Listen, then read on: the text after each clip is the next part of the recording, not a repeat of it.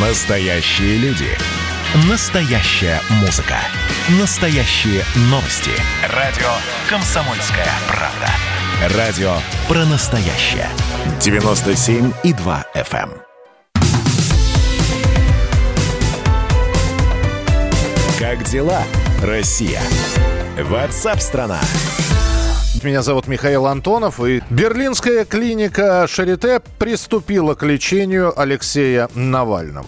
Как отметили в больнице, врачи уже провели широкую диагностику его состояния. Результаты будут известны в ближайшее время.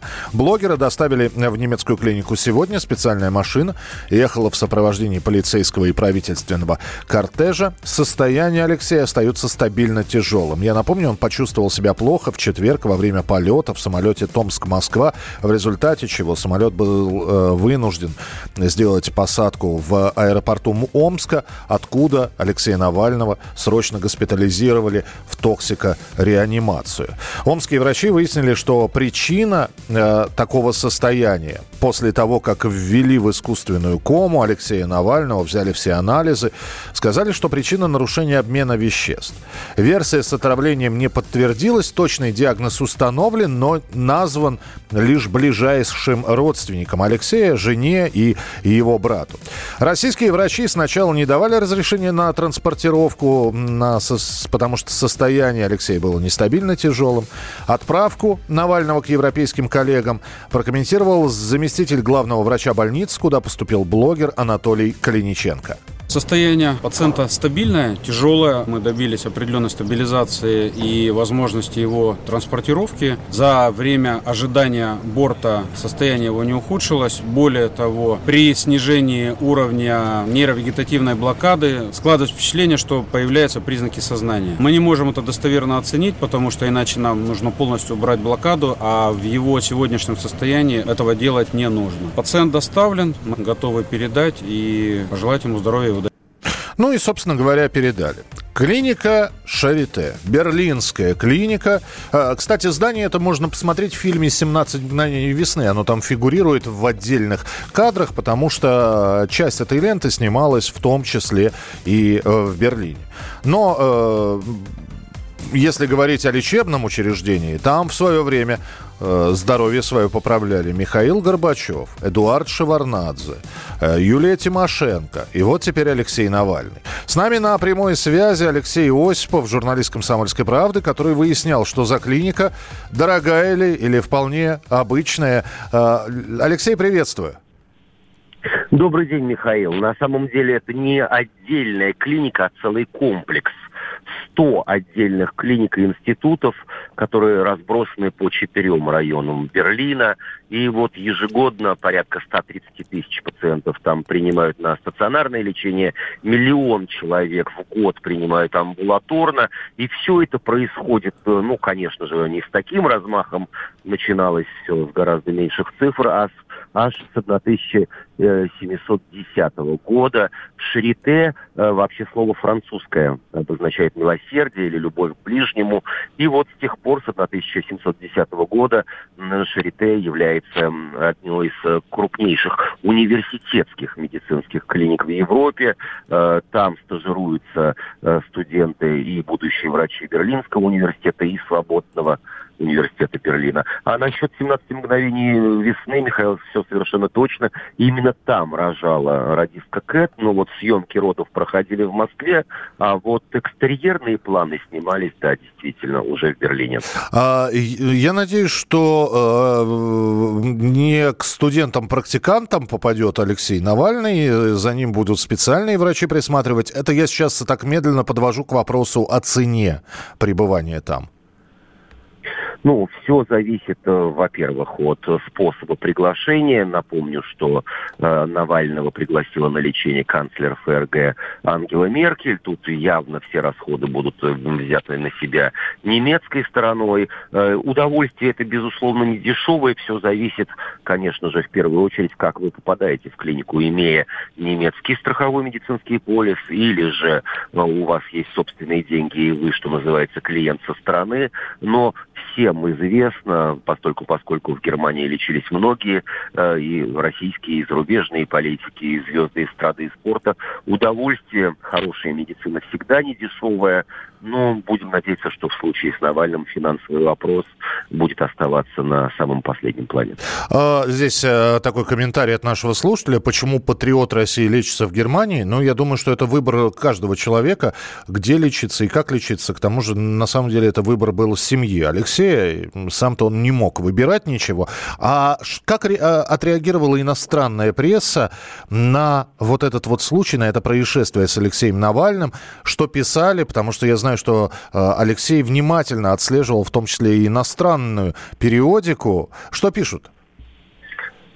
Э, пишут, что в первую очередь обеспокоены состоянием его здоровья. Вообще вот эта волна интереса зарубежных политиков, даже э, Организация Объединенных Наций выразила э, сожаление по поводу происходящего и сообщила, что э, испытывает определенного рода волнение за судьбу и здоровье Навального. Президент США Дональд Трамп сказал, что э, попросил спецслужбы подготовить специальный доклад на тему состояния здоровья Навального и намерен с ним ознакомиться в ближайшее время. Ну, про канцлера ФРГ Ангелу Меркель мы уже сказали. А она высказывалась по поводу Навального еще и когда встречалась со своим французским коллегой Эммануэлем Макроном. Тот заявил, что Пятая Республика э, готова предоставить семье Навального любую помощь, включая политическое убежище в стране.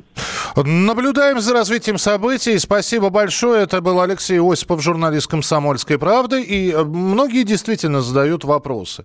Почему немецким врачам? Неужели наши настолько были а, плохи? Нашим не доверяют? А, почему не американским или английским? Журналист, расследователь Олег Лурье в нашем эфире. А может, там к английским обратимся, который Скрипалей выясняли. Это будет еще интереснее. Заранее озвучить диагноз.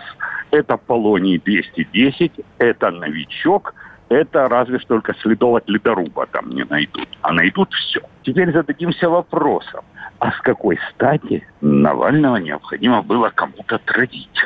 Алексей Анатольевич облагодетельствован буквально российскими властями заменяют ему реальный срок на условный за серьезное преступление. Брат его уезжает в Мордовию валить лес.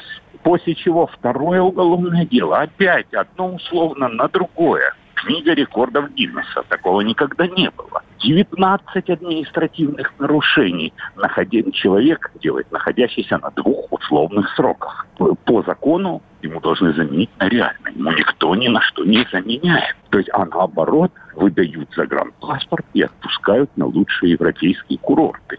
Это был Олег Лурье, журналист, расследователь. И в любом случае, как, как бы вы ни относились э, к Алексею Навальному, давайте пожелаем все-таки этому человеку э, здоровья можно по-различному, э, по-разному относиться к его политическим амбициям, его мнению, к его расследованиям, но я думаю, что любой человек, живущий, может надеяться на то, что другие люди ему пожелают здоровья. Так что здоровья Алексею Навальному, следим за развитием событий и продолжим через несколько минут программу WhatsApp страна. Далеко не уходите. Черту, новой дорогой поедем домой.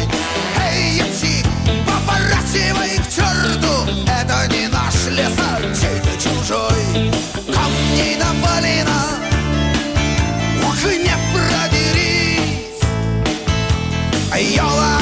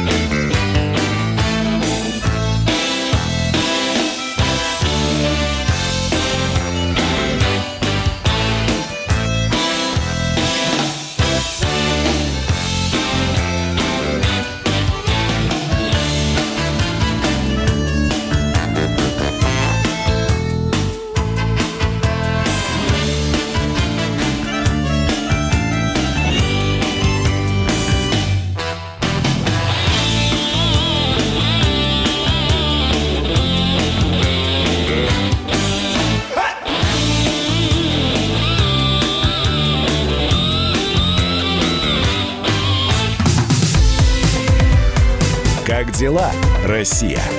Ватсап-страна!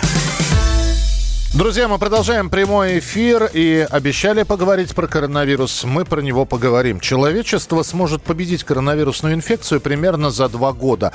Такое мнение высказал генеральный директор Всемирной организации здравоохранения Тедрос Гейбрейсус. Он отметил, что пандемия испанского гриппа, с которой человечество столкнулось в 2018 году, длилась два года. Но с COVID-19 Всемирная организация здравоохранения намерена справиться быстрее. Правда, здесь ведь вот какой вопрос возникает. А что считать победой? И грипп остался. И корь существует, и палочек Коха, наверное, э, даже в этой студии э, какое-то количество присутствует. А, победить это не значит ликвидировать. А что можно считать победой? Вот об этом поговорим с президентом Российского медицинского общества, с профессором, с доктором медицинских наук, с Евгением Очкасовым. Евгений Евгеньевич, приветствую, здравствуйте. Да, доброго дня. Э, что значит человечество сможет победить коронавирусную инфекцию? Надеть на нее узду, э, наконец-таки, и приструнить, чтобы так ну, не вот, знаете, буйствовало? вы очень хороший вопрос поставили, потому что если мы вспомним, например, историю с э, натуральной оспой, в 80-м году на конференции ООН она была признана побежденной. Но тогда что имелось? Она была ликвидирована, и в настоящее время уже как бы э, люди не прививаются от оспы, потому что она как бы устранена, считается, да? Угу. Это вот победа. Но победе предшествовало много-много лет борьбы в уничтожении э, там вспышек очагов в разных странах, определенные там завозы э, в стран уже, где было устранено. То есть большая была такая история. И действительно, э, второе, это когда формируется высокий уровень иммунизации у населения к данному заболеванию – когда э, существует вакцина, и люди могут получить такой вот эм, э, иммунитет вследствие вакцинации, и тогда действительно э, ситуация становится более управляемой, не такой страшной, как сейчас есть. А вот эта вот идея о том, что вот сейчас как нас всех начнут прививать, как мы выработаем антитела, и э, этот коронавирус просто, ну, будет находиться с нами, но пробиться сквозь нашу иммунную защиту к нам он не сможет. А, вот понимаете, я думаю, что э, коронавирус э, никуда не денется, угу. и мы говорим в данном случае все-таки о победе, тогда, когда человечество сможет Э, комфортно, я бы сказал так, вот сосуществовать, ну, в кавычках говорю, да, э, с этим вирусом, э, когда он будет находиться в популяции, у как бы, в современном как бы, время, ага. но не будет таких массовых вспышек, таких массовых таких вот случаев эпидемий. А, Евгений и Евгеньевич, да, извините, вирусов, и... вирусов очень много. Вот когда мы каждый, каждый год э, пытаемся рассказать о э, вирусе гриппа, мы все время упоминаем слово мутации, потому что он видоизменяется, он дополняется, и, в общем-то, и вакцины новые тоже э, каким-то образом дорабатываются для того, чтобы победить ту или иную разновидность вируса гриппа. С ковидом та же история может быть? Вот не могу сейчас сказать, потому что вирус, ну, не секрет, как бы еще изучается, его возможности мутировать, да, уже как бы э, говорят, что он имеет такую э, склонность. Поэтому как будет себя вести вирус, непонятно. И вообще хотел сказать, что мы, человечество, никогда не останемся в одиночестве без вируса. Мы всегда будем жить вместе. Различные вирусы, человечество, и всегда будем находить какую-то Э, баланс эм, э, вот такого взаимо- взаимодействия. Баланс форм существования. Да, да, да, да. Мы обязательно э, никуда мы не денемся. Это вот так мир устроен. А относительно все-таки коронавируса, я думаю, что заявление ВОЗ э, звучало в связи с тем, что появилась уже в России вакцина, появляются Э, вакцины сейчас будут появляться, разрабатываться в других странах тоже, потому что исследования ведутся. Угу. будут э, определена оценка, какая наиболее эффективная вакцина. И, э, видимо, ВОЗ э, на эти два года отводит время на то, чтобы успеть произвести эту вакцину и вакцинировать э, как бы э, население. Ну, насколько это получится, сложно загадывать, э, смотреть, но вполне как бы реально, но, э, еще раз говорю, это не ликвидация как таковой инфекции э, из природы. Я понял. Спасибо большое. Евгений Очкасов, президент Российского медицинского общества, был с нами в прямом эфире, профессор, доктор медицинских наук. И вот мы подходим сейчас к интереснейшей теме о том, надо вакцинироваться, не надо, хотим, не хотим. Более 40% россиян уже готовы привиться от коронавируса с помощью новой вакцины «Спутник», э, э, которые разработали наши ученые. Об этом сообщили в ВЦИОМе. 42, если говорить точнее, сказали, да, мы готовы прививаться. 52 сказали, нет, мы не будем прививаться. Согласия нет в этом вопросе. И э, давайте два разных мнения мы сейчас услышим. За вакцинацию и против вакцинацию. Например, за вакцинацию председатель Комитета Госдумы по охране здоровья высказывается Дмитрий Морозов. Вакцинация, по сути, это часть ну, жизни образованного человека, любого столетия вакцинации позволили спасти миллионы жизней. И сегодня, когда речь идет о этой осени грядущей, у нас на повестке дня не только коронавирус, но и грипп, который... Поэтому нужно обязательно привиться вовремя, вовремя, до сентября, там, в сентябре, до октября, от гриппа обязательно, потому что если вдруг будет идти микс так называемый, и коронавирус, и грипп, а так, скорее всего, и будет, то дифференцировать его докторам и всем будет сложно. Формировать потоки больных будет сложно, поэтому нужно максимально уберечься в первую очередь от гриппа. Председатель Комитета Госдумы по охране здоровья Дмитрий Морозов за вакцинацию. А вот что на эту тему говорит координатор православного движения 40 сороков Андрей Кармухин. Ну, мы смотрим, как э, большинство консерваторов на эту историю смотрят. Э, с э, большой настороженностью и с пониманием того, что хорошая вакцина в такие короткие сроки сделано не может быть. Вопросов много к этой вакцине. Мы понимаем, что э, находясь в некой, так скажем, панике, столкнувшись э, с вызовами от э, пандемии, столкнувшись э, в том числе и со смертями, которые связаны э, с коронавирусом, э, мы э, в этой панике можем выплеснуть ребенка. И это настораживает консервативную часть нашего общества, потому что, в принципе, многие иммунологи, врачи, профессора, академики говорят о том, что э, не так страшен черт, как его малюют. Э, не такая уж большая смертность от этой пандемии, и врачи научились бороться с ней. Может быть, все-таки э, пусть данная история с вакциной оставится на выбор людей, которые одни готовы рискнуть и ее применить, а другие должны иметь право ее не применять. Вот настораживает э, ситуация, при которой некоторые категории граждан во всей своей массе уже, э, если не принуждаются, то убедительно рекомендуются э, различными инстанциями Э, это и в силовых структурах, и э, в образовательных структурах вакцинироваться данной вакциной.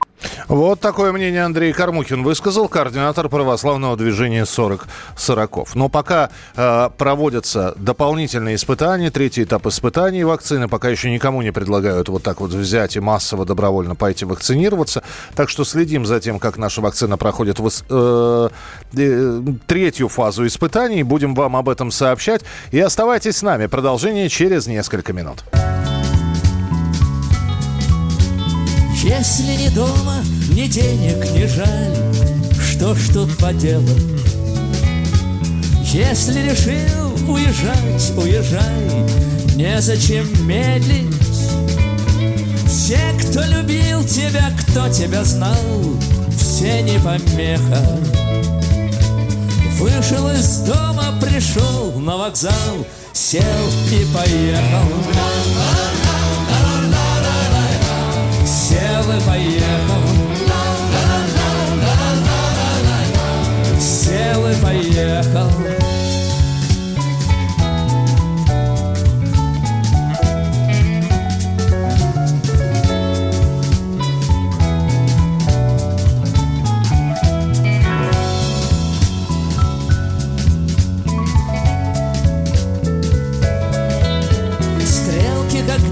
Навстречу летят С ветки на ветку. Люди и звери подходят к путям Бросим монетку. Полка, футболка, вагон, ресторан Карты, потеха. Вышел на станции, хлопнул стакан Сел и поехал и поехал Сел и поехал